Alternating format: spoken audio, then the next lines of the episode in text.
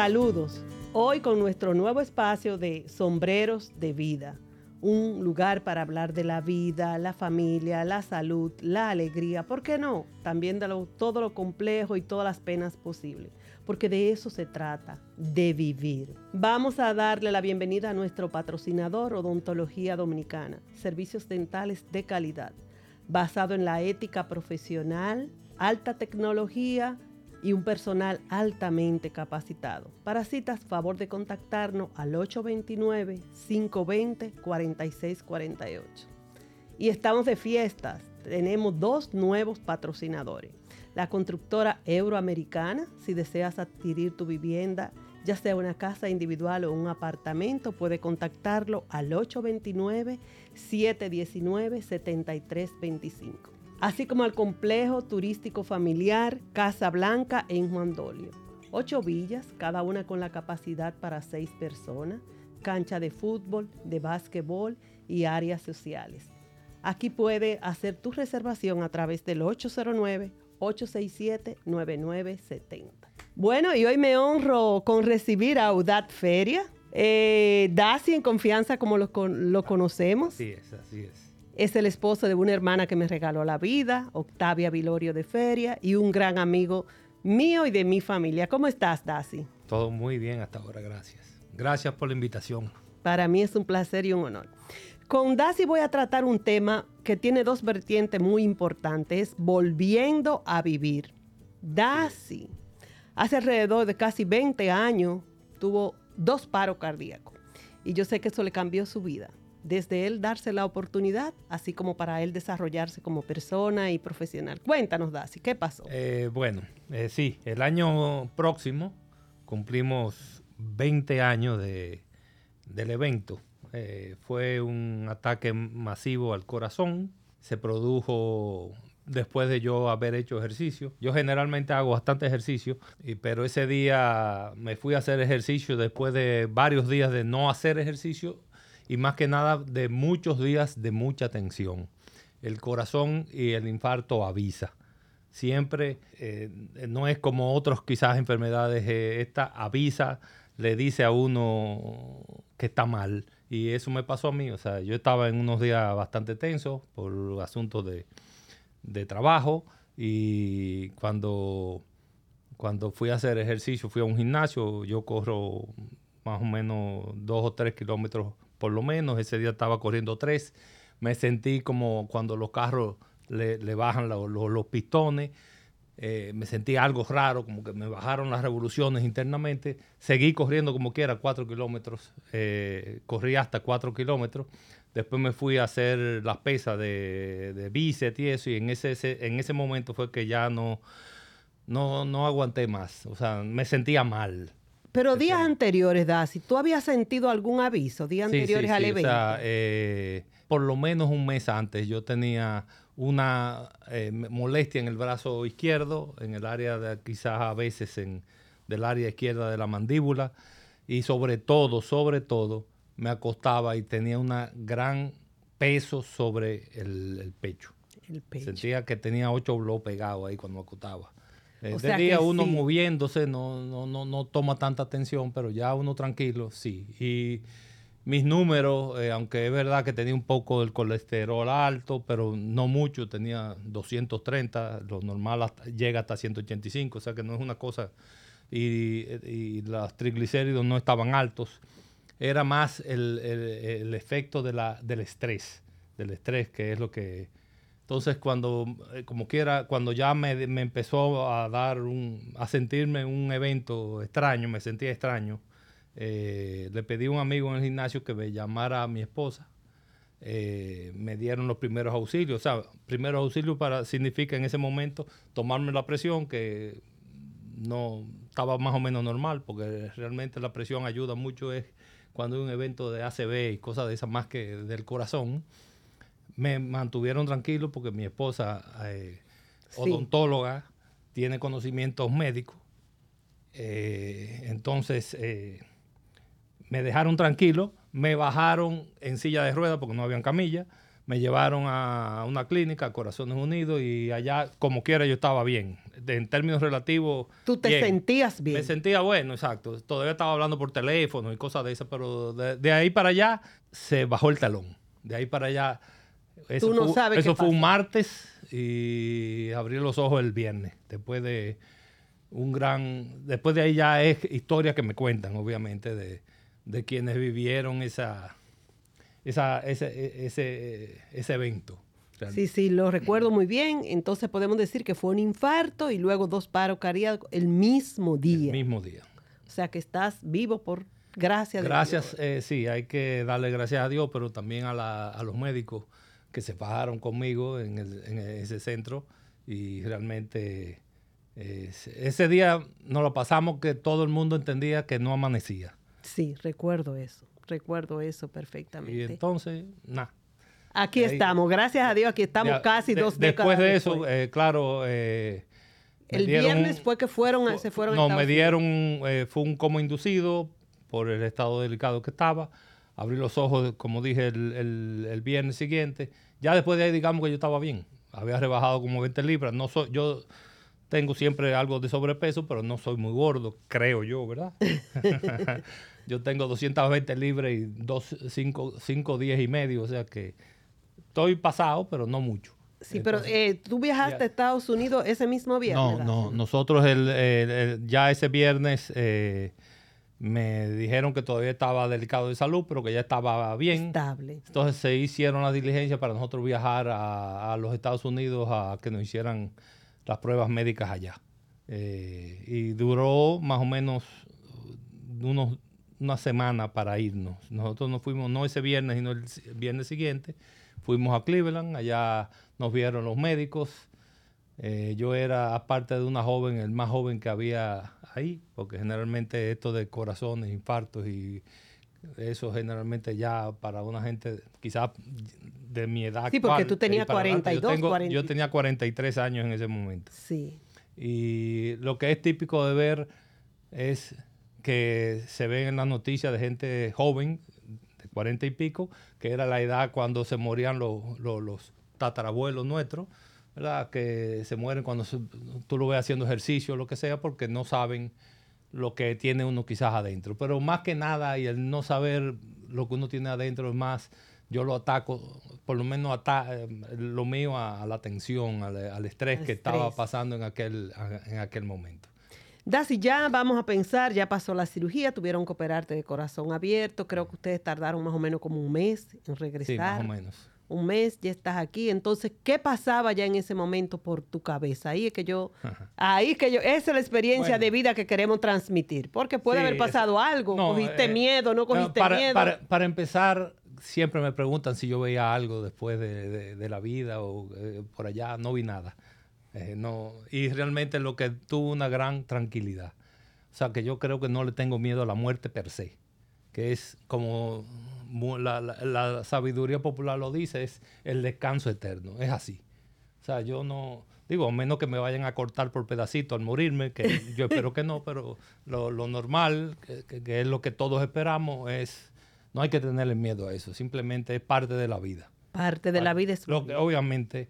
Eh, tuve que reestructurarme, era muy operativo, muy metido en cosas, yo soy ingeniero también, eh, con una compañía constructora, pero me hice, y así lo he seguido siendo, menos operativo, más estratégico, digámoslo así, saber tener personal eficiente. Eso era muy importante en ese momento, el poder tener personal eficiente. Y yo puedo decir algo como testimonio porque conozco a Dasi y he compartido con él en ese momento él tomó la decisión, en vez de tomar miedo, coger miedo, recogerse, como diríamos vulgarmente, Dasi dijo, ahora voy a desarrollarme. Así es. ahora voy a crecer. Yo tenía varios ejemplos de amigos, padres de amigos que le había dado lo mismo. Obviamente, siempre eh, para nuestros padres el tener un infarto era un infarto cada día mayor. O sea, cada día yo, la tecnología ayuda a que estemos mejor, que como es con el cáncer, que aunque es todavía muy un tema difícil, pasito a pasito la ciencia ha ido caminando. Entonces, tenía unos ejemplos de algunos que, habían eh, seguido con su vida y otros que se habían quizás están eh, parados, eh, retirados. Eh, a corta edad, a así mismo, a esa edad. Y yo realmente no estaba en eso. Realmente le dije a mi esposa eso mismo, yo no estaba en eso. Yo prefiero, si me voy a morir mañana, que Dios no lo quiera, seguir, pero claro, no con la forma en que... No, y, echaste la batalla, Dasi, porque yo incluso me recuerdo que quedaste con un brazo lesionado. Y me acuerdo que, si puedes contarnos eso, que tú te fajaste a que tu brazo volviera.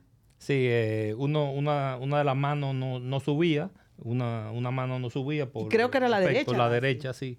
No subía y a fin de terapia y más o menos seis meses, yendo todos los días ahí a, hacer mi terapia, ver la mano izquierda subir y bajar y la otra igualita, aunque yo hacía el mismo esfuerzo, pero iba y nada, un día empezó a, empezó a, responder. A, responder.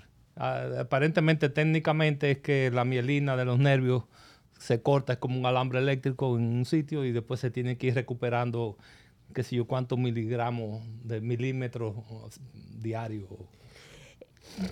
tengo para decir que Dasi después de ese evento desarrolló tanto en la parte emocional como en la parte de su empresa y en la parte hasta de relaciones sociales. Dasi dio un cambio eh, eh, grande. O sea que yo pienso que tú mismo empezaste a valorar la vida de otra forma. Eh, sí, que obviamente uno sabe que el trabajo es importante. Dice Freud que el amor y el trabajo es lo que hace al hombre y es así. Pero hay que recordarse que es parte trabajo y parte amor. O sea que hay que relacionarse, hacer vida social, hay que vivir, vivir entre ellos.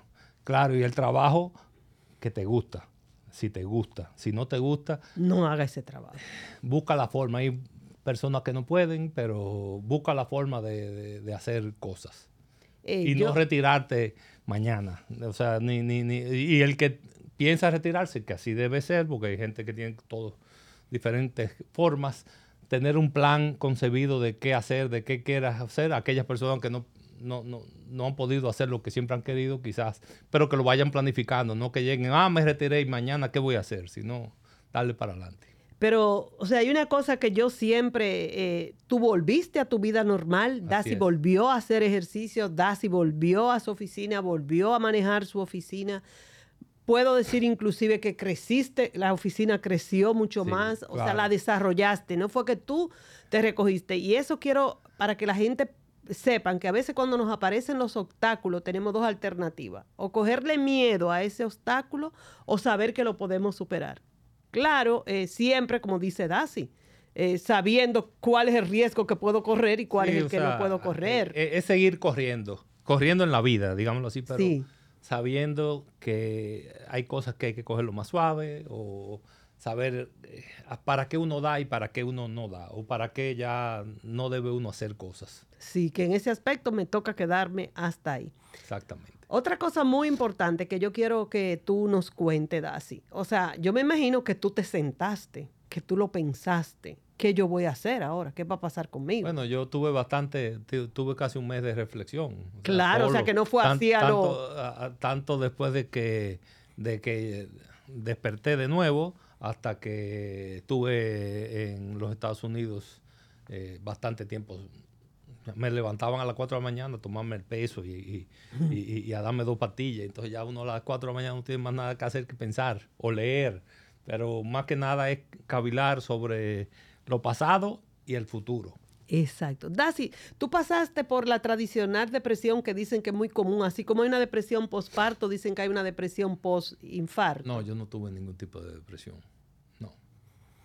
Y aprovechamos el momento para decirle que el caso de que el paciente lo tenga y necesite ayuda psicológica, como yo siempre lo digo, que no se, que no tenga temor de buscarla, que, busque su ayuda psicológica. Lo importante es, uno saber para qué uno da y para qué uno no da, cuáles son las virtudes y sobre todo cuáles son nuestros defectos. Entonces, buscar quien, quien nos complemente.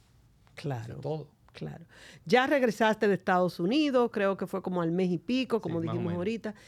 ¿Cuándo tú empezaste ya a pensar o a reintegrarte en la parte eh, productiva? Porque la parte emocional, conociéndote a ti, conociendo a tu familia, en ese momento más que nunca estuvieron ahí unidos. Pero en la parte que tú pensaste... La familia, los amigos, los...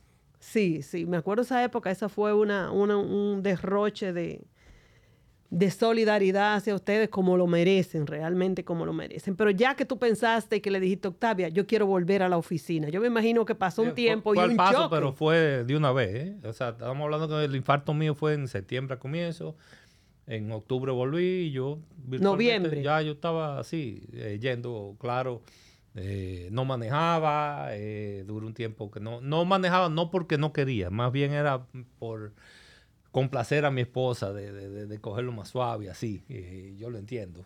Eh, pero, por protección. Pero sí, por, obviamente uno estaba acabado de operar, uno no va a salir como eh, sí, había, había, había, eh, medidas que tomar y había que ser precavido y también... Pero más o menos salimos acá a, trabajar casi una vez, en ese mismo año. No, y esa parte que tú dices es muy importante porque, por ejemplo, yo que tengo la experiencia de Miguel Ángel, que tú sabes que tuvo un infarto, me entiendo perfectamente a Octavia que además de un infarto, un paro cardíaco. Yo al principio como que quería que él tuviera las 24 horas pegado a un celular porque yo pensaba que el evento se iba a repetir. Uno queda como muy... Sí, sí, sí, hay un eco. Sí, porque quizás el que está enfermo, ahí acostado, en tu cabeza no pasa lo que, lo que está viviendo el que está afuera. Que está afuera no... que eso, eso es ya casi otra, otro otra historia, otro tema, de, de, de, porque obviamente yo salí del aire, digámoslo así, eh, un martes y volví un viernes y volví, quiero decir, a estar consciente, y, pero todo ese tiempo, mi esposa, mis hijos, mis amigos, estaban... Sí, uno quedaba fuera con la incertidumbre. Y, más con 43 años. ¿eh? Muy ¿Qué, qué, importan con la importancia de los 43 años? Que todo el mundo acaba, todavía está pensando que es inmortal, que no se va a morir ahora. entonces, cuando uno dice, ven acá, pero fulano está entre la vida y la muerte, se murió, todo el mundo iba también, o sea, yo entiendo, es una condición humana. Todos mis amigos se fueron a, chequear después de eso, ¿entiendes? Porque es así. No, y que un infarto, como tú dijiste ahorita, es más peligroso mientras más joven. Exactamente, sí. Eso, eh, eh, a mí la ventaja que fue que no me movieron, que me llevaron a la clínica y en sí me dio el infarto en cuidado intensivo. Y yo estando ahí, eh, que me pusieron el, lo, lo, lo, lo, desfibrilador. Lo desfibrilador ahí mismo, porque hubiera sido en el mismo gimnasio o en otro sitio, me quedo, porque fue eh, eh, ah, grande. Sí, fue un, infarto significativo en todo el músculo cardíaco. Exactamente. No fue pequeño. Entonces, ya tenemos esa parte vista, Dasi, pero hay otra parte que yo quiero que tú me cuentes. Ya pasó eso, ya entonces, en cuanto a tus amigos, en cuanto a ti mismo, porque cómo tú te viste a ti a partir de ahí. Porque muchas veces uno se ve como tú dices, a mí no me va a pasar, ¿por qué a mí? ¿Por qué me tocó? Eh, tu preocupación tal vez, los muchachos eran adolescentes. Yo, sí, obviamente. Ellos eran adolescentes. tenían 15 y 13 eh, casi. Sí, eran adolescentes. ¿Cómo tú te cuestionaste que, eh, ese por qué a mí? ¿Qué te pasó a ti? No, yo nunca tuve, nunca he tenido como ese cuestionamiento del por qué a mí. Porque obviamente yo sí tengo que reconocer que eh, no he sido buen comedor, o sea, como mal, como mucho comida eh, chatarra. y todo eso. Eh, eso no, no, ayudaba. No es que quiera decir, vuelvo y repito, no soy siempre he hecho mucho ejercicio, pero no, no soy buen comedor. Entonces, eso eso sí, ya tuve que empezar a cambiarlo. No es que he sido unos grandes cambios en el sentido de que desgraciadamente la, eh, no, no soy, no estoy igual, pero no es que quiere decir que ya lo puse en cero. Completamente saludable. Yo todavía cambio, una, cambio una pizza por, un, por una carne, un pollo, prefiero la pizza, ¿entiendes? Pero cosas así. Eh, pero realmente yo nunca me, di, me pregunté el por qué. Sabía el por qué, quizás por los niveles de estrés que tenía, por la mala alimentación en cierto sentido, pero lo ataño sobre todo lo primero. Y, eh, y más mirando hacia el futuro, eh, lo que más le preocupa a uno es eso mismo, de, la esposa, de los hijos. Exacto, hacia ahí quería llegar. Qué uno, qué queda y qué uno debe de, de, dejar si uno quiere. Si nosotros somos una generación en general la generación occidental, que estamos muy apañados por, esa, por, esa, por ese pensamiento. Nos preocupa mucho eso. pero quizás también después que vi también lo que maduraron mis hijos. Es un tema muy importante. Eso, hace que uno vea que, que nada es necesario. O sea, lo que, no, era indispensable. no era indispensable. Primero, no lo soy. Y segundo, que cada quien tiene que hacer su vida, hace su vida independiente, aunque no, no es lo que uno quiere, es lo que son. ¿Entiendes? Sí, ahí tú tenías una situación un poquito compleja, Dasi, porque tenías 15 y 13 años. O sea que no es, eh, no es que no queremos morir ahora, pero si ni Dios lo quiera, pasa ahora como que estamos dejando muchachos adultos, profesionales, hombres y mujeres lo que estamos dejando. Pero en aquel momento, por eso te hacía la pregunta, me imagino cómo te, la angustia que te entró. Sí, o sea, más que invadió la angustia. sí, más que angustia es ese, esa sensación de, de, de uno no haber hecho el trabajo, de, no haber concluido. Concluido, exactamente. Sí, no haber no haber concluido. Entonces, tanto con, mi esposa, no tanto con mi esposa en el sentido de, que ella se vale perfectamente, sino con mis hijos en aquel momento, pero, pero no, no, no. Eh. esa fue la enseñanza mayor hacia mí. Hacia de que ellos, ellos igual, los tuyos, los nuestros, los de aquellos, todos salen adelante. salen adelante. Salen adelante. Yo siempre le digo a mis hijos que la, le decía, claro, ya en esos momentos, no, no, no por la, no por el corazón, sino pero digo, no se preocupen por el bullying o por la presión de sus amigos. Realmente eh, las la, grandes competencias de ustedes cuando sean ustedes que estén metidos en el cosa son los limpiabotas que están en la calle. Quizás porque son los que son los que están más preparados para la vida que ustedes mismos. Nosotros hemos, hemos dado una, buena vida, gracias a Dios, pero que uno no sabe hasta dónde es buena, o en el sentido de, del apoyo para, para, para, su desarrollo futuro. De, de, de cuándo tenemos que dejarlo que caminen solos, que pasen trabajo, que, que, que, que, se caigan y que se vuelvan a levantar. Que se la busquen muchas veces. Exactamente. Muchas veces le vamos facilitando tantas cosas a nuestros hijos que, que le negamos la oportunidad de lograrlo por ellos mismos. Exactamente. Eso es una situación. Y eso es un, una característica bastante de nuestra generación, realmente. Nuestros padres eran un poco más estoicos que nosotros en ese sí, sentido. Sí, sí. Pero yo quiero como insistirte en ese tema. O sea, a ti no se te dio, por ejemplo, como que ahora tengo que, que que trabajar para dejar esto, para dejar aquello, para asegurarle la vida a cada quien o no? No, al revés. al revés. Porque ya, o sea, ahí en ese momento, claro, no, no es que una actitud egoísta. Egoísta, no, no, no. Eh, ni, mucho menos, pero... Tú viviste lo frágil de la vida. Yo siempre digo, yo cumplo años, que yo cumplo dos veces al año ahora. Antes era una vez al año, ¿verdad? Ahora es ese día. Y, lo que recuerdo es que hace 20 años yo no, todo esto que yo he vivido no lo hubiera vivido. Y así mismo mis hijos conmigo, y mi esposa conmigo, mi familia conmigo, mis amigos conmigo. ¿Entiendes? Entonces... O sea que cada día tú lo valoras más ahora, es un doble regalo, es un volver a nacer, Primero, hay, algunos amigos que le que, tú lo ves que se amargan un poco el día de su cumpleaños. Y digo, ¿y por qué? Ya, yo, yo no tengo ese miedo gracias a Dios, ¿entiendes? Hay gente que tú sabes que... que, que, ah, yo soy una persona como que me da mucha emoción el día de mi sí, cumpleaños. pero que quiero decir que si son un año más vieja, eh, por la parte de la emoción de, que soy ah, un año más viejo, más vieja, que se sienten que me... No, pero yo... No, ¿por qué? Ya, gracias a Dios, yo tengo, digamos, 19 años de nueva vida, o sea que es gratis. Lo estoy viviendo de nuevo. Sí, sí. Eh, estoy viviendo cosas que no estoy viviendo, que no he vivido, ¿entiendes? Que no hubiera vivido más bien. En cuestión de, como tú dices, de minutos, porque si el infarto hubiese sido en el, en el gimnasio y no en la clínica. y es así mismo, o sea, se acabó. O sea, en ese momento, o sea, es como cuando uno se va a acostar, se, se acostó y no se acuerda, ya, más nada, es el sueño eterno, más nada. Ese es el sueño eterno. Ya está ahí. Y ahí uno se da cuenta que uno eh, es polvo y para allá volvemos.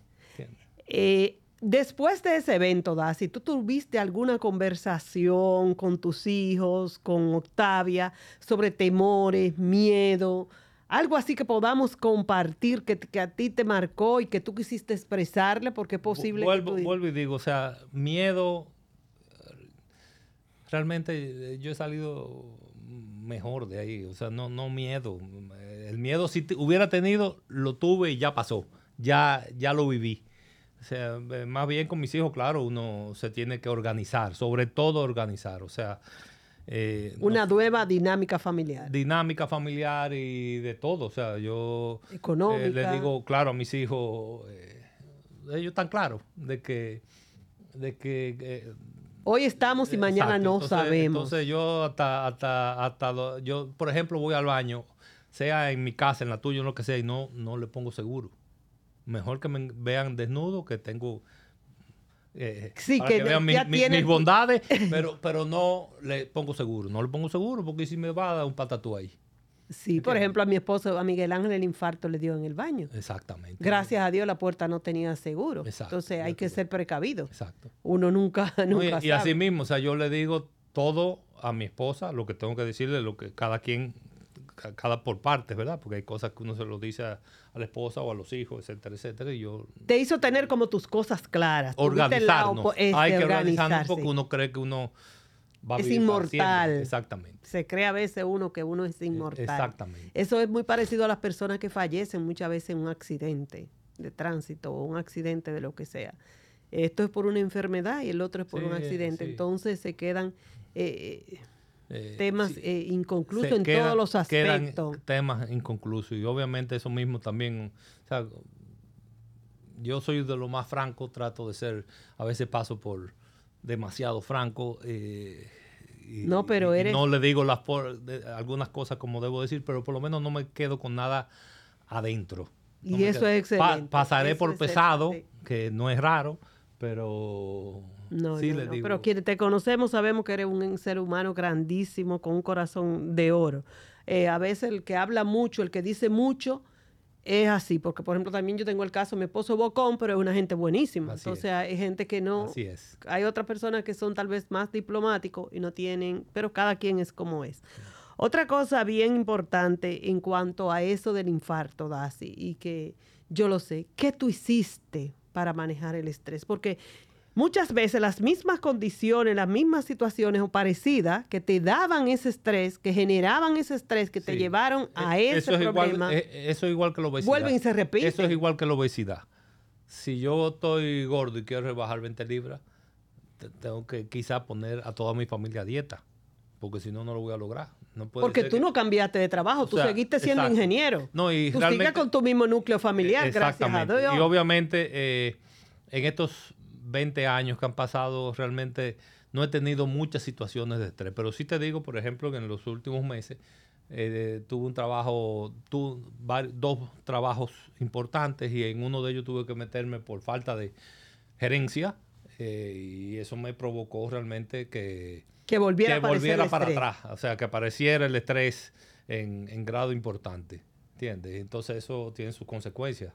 Y pero ya tú mismo y además tienes, yo sé, tienes ahí la, campana de el timbre. E, exacto, exacto. O sea, realmente uno, eso es igual que el, el, alcohólico o el drogadicto o el obeso. O sea, eh, sabe su condición, pero tú no lo puedes poner a, yo, tú no le puedes poner a una persona qué sé yo, el alcohol o, el, o la droga ahí para que esté viviendo con él permanentemente, porque por más fuerte de carácter que sea, y entonces en este caso es un, es un caso de, que fue una emergencia. Y yo estaba claro, exacto, de que había que, que enfrentarla y, además, el estrés es una cosa que a todos nos pasa de una forma o de la otra. Gracias a Dios que yo no tengo mayores problemas ni de droga, ni de alcohol.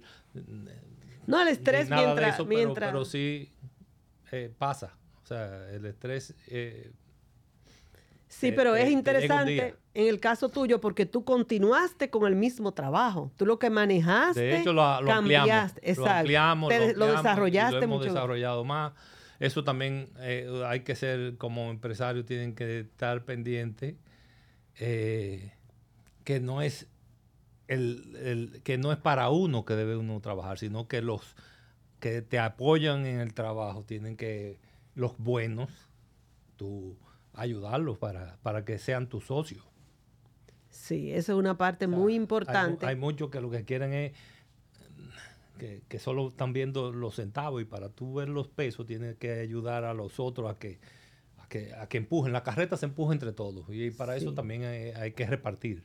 Hay que repartir. si el que te rodea no está bien, va a buscar otra alternativa en otro sitio y tú nunca...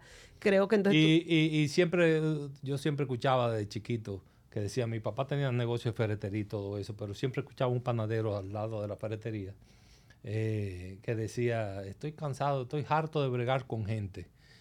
Es verdad, uno se cansa de bregar con gente.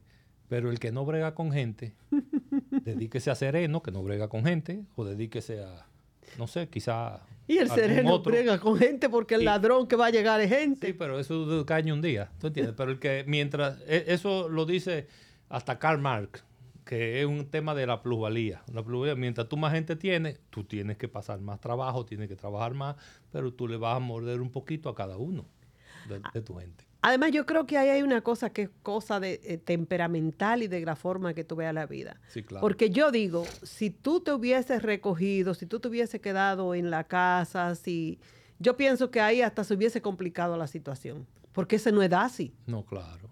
Ese no es así, entonces no hubiese sido feliz. de Hasta la estructura familiar se desarma.